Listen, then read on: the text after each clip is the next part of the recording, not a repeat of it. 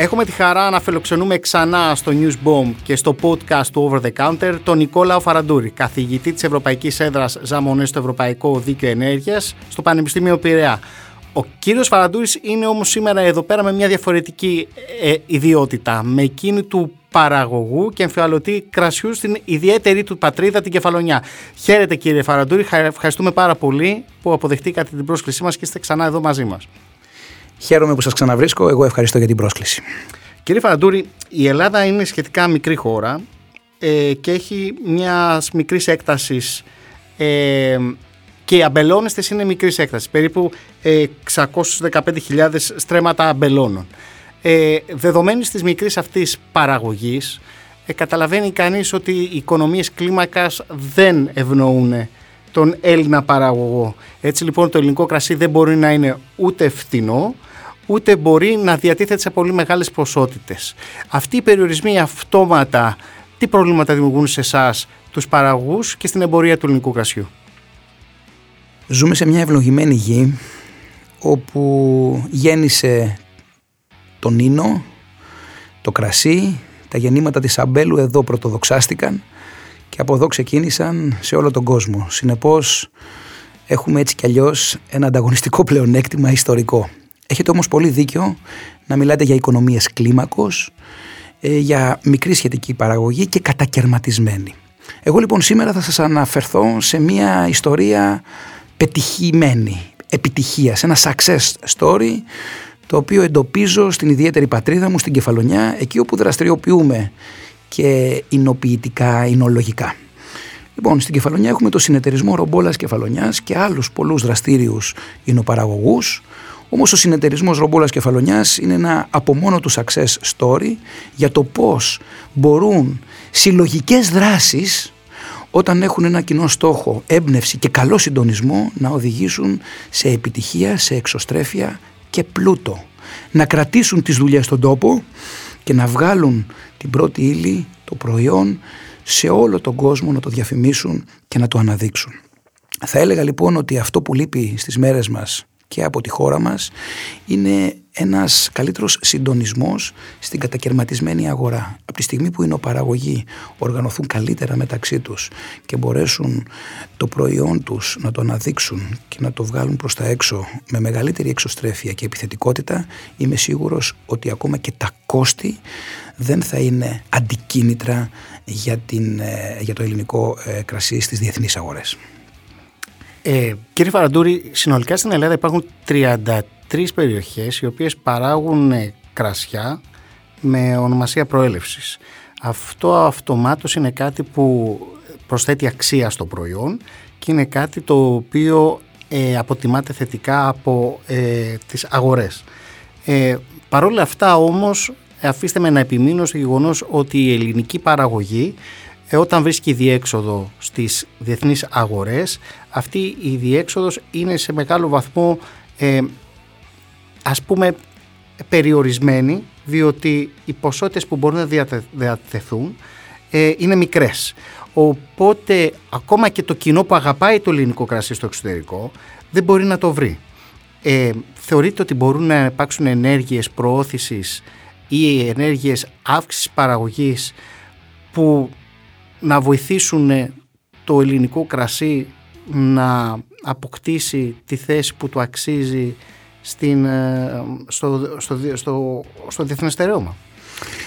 Έχετε δίκιο. Ε, θα σας απαντήσω ε, αναδεικνύοντας δύο πτυχές του προβλήματος, ε, οι οποίες μπορούν από πρόβλημα να καταστούν πλεονέκτημα. Η μικρή παραγωγή. Ε, ας εστιάσουμε λοιπόν στην ποιότητα ε, για να υπερκεράσουμε τα προβλήματα της ποσότητας.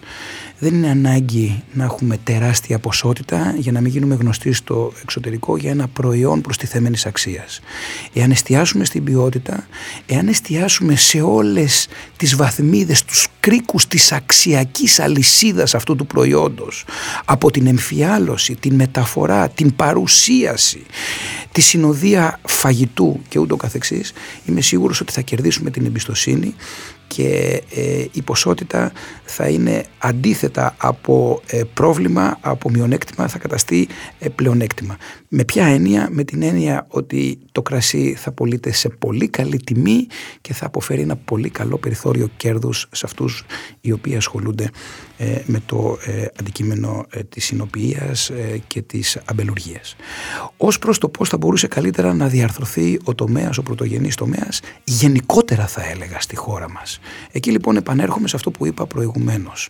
Υπάρχει μια κοινή αγροτική πολιτική που εν πολλής μας περιορίζει, έρχεται από τις Βρυξέλλες και βάζει τα όρια της δράσης σε μεγάλο βαθμό. Και ειδικά στο σκέλος του κρασιού ευνοεί χώρες όπως η Γαλλία. Καμία αντίρρηση, όμως με έξυπνες ενέργειες θα μπορούσε να ευνοήσει και χώρες όπως η Ελλάδα, θα πρόσθετα εγώ.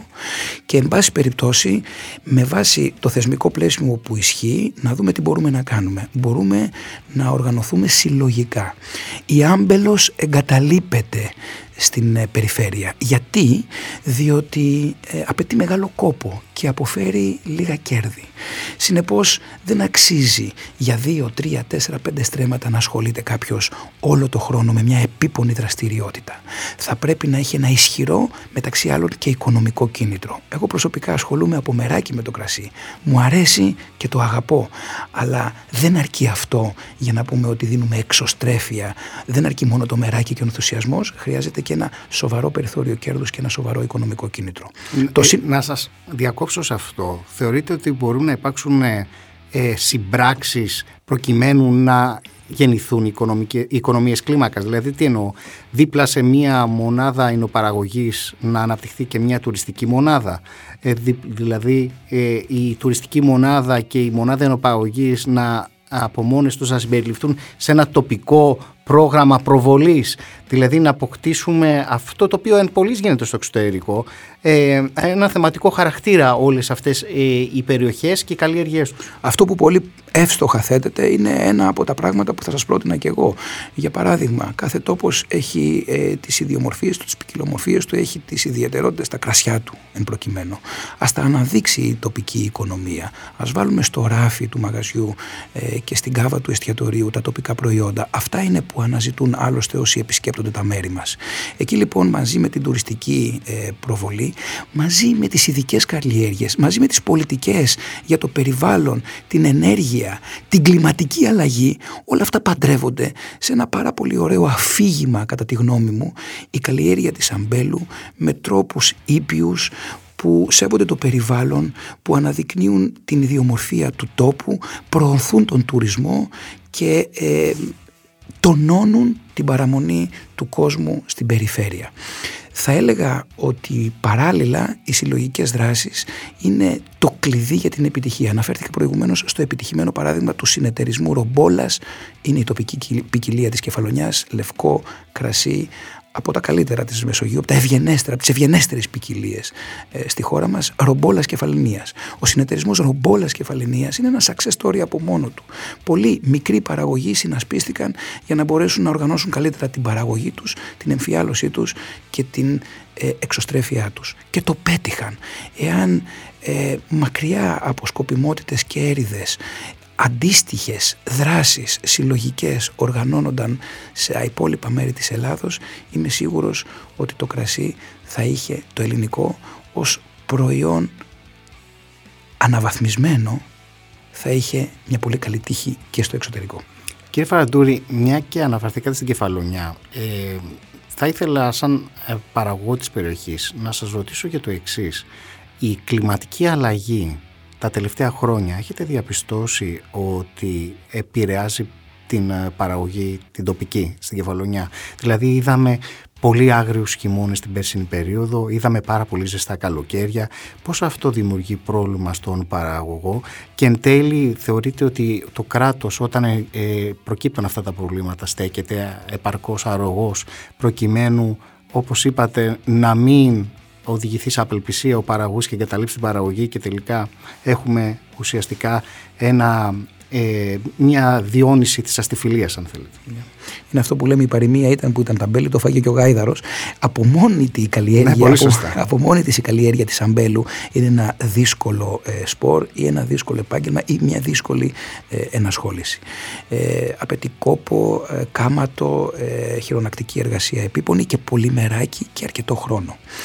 Ε, ναι, στην Κεφαλονιά για παράδειγμα φέτος είδαμε ε, παγετώνα και χαλαζόπτωση ε, την άνοιξη που κατέστρεψε ένα πολύ μεγάλο μέρος της παραγωγής όπως επίσης και μια μακρά ξηρασία το καλοκαίρι που δεν ξέρουμε τι επίπτωση θα έχει στα αρώματα, ε, στις γεύσεις, ε, στο μπουκέτο ε, στην παλέτα όταν θα ανοίξουμε τα μπουκάλια μας σε λίγο. οι αντίξωες συνθήκες μας κάνουν να γινόμαστε πιο ευπροσάρμοστοι, να αναζητούμε ε, εναλλακτικές μεθόδους καλλιέργειας και να γινόμαστε πιο επίμονοι κατά τις δοκιμές και κατά την παραμονή μας ε, στο αμπέλι. Θα έλεγα ότι θα πρέπει να ζήσουμε με αυτό, θα πρέπει να ζήσουμε με την κλιματική αλλαγή και θα πρέπει να προσαρμοστούμε. Το αν είναι αρρωγός το κράτος εξαρτάται κάθε φορά από το πόση αξία δίνει στον πρωτογενή τομέα. Υπάρχουν επιδομάτα και κρατικές ενισχύσεις που κατά καιρούς έρχονται να υποκαταστήσουν ε, αν θέλετε ε, την ε, περιορισμένη παραγωγή ή να θεραπεύσουν ζημιές. Δεν αρκούν όμως αυτά. Με επιδοματική πολιτική κανένας τομέας δεν πήγε μπροστά. Με μεράκι, κόπο και συλλογική δράση ναι. Με επιδόματα όχι. Κλείνοντας λοιπόν αυτή την συζήτηση η οποία πιστεύω ότι είχε πολύ ενδιαφέρον ε, ποιες είναι οι, οι προβλέψεις σας για το μέλλον του ελληνικού ίνου ε, τα επόμενα χρόνια; Ευίωνες και αισιόδοξες.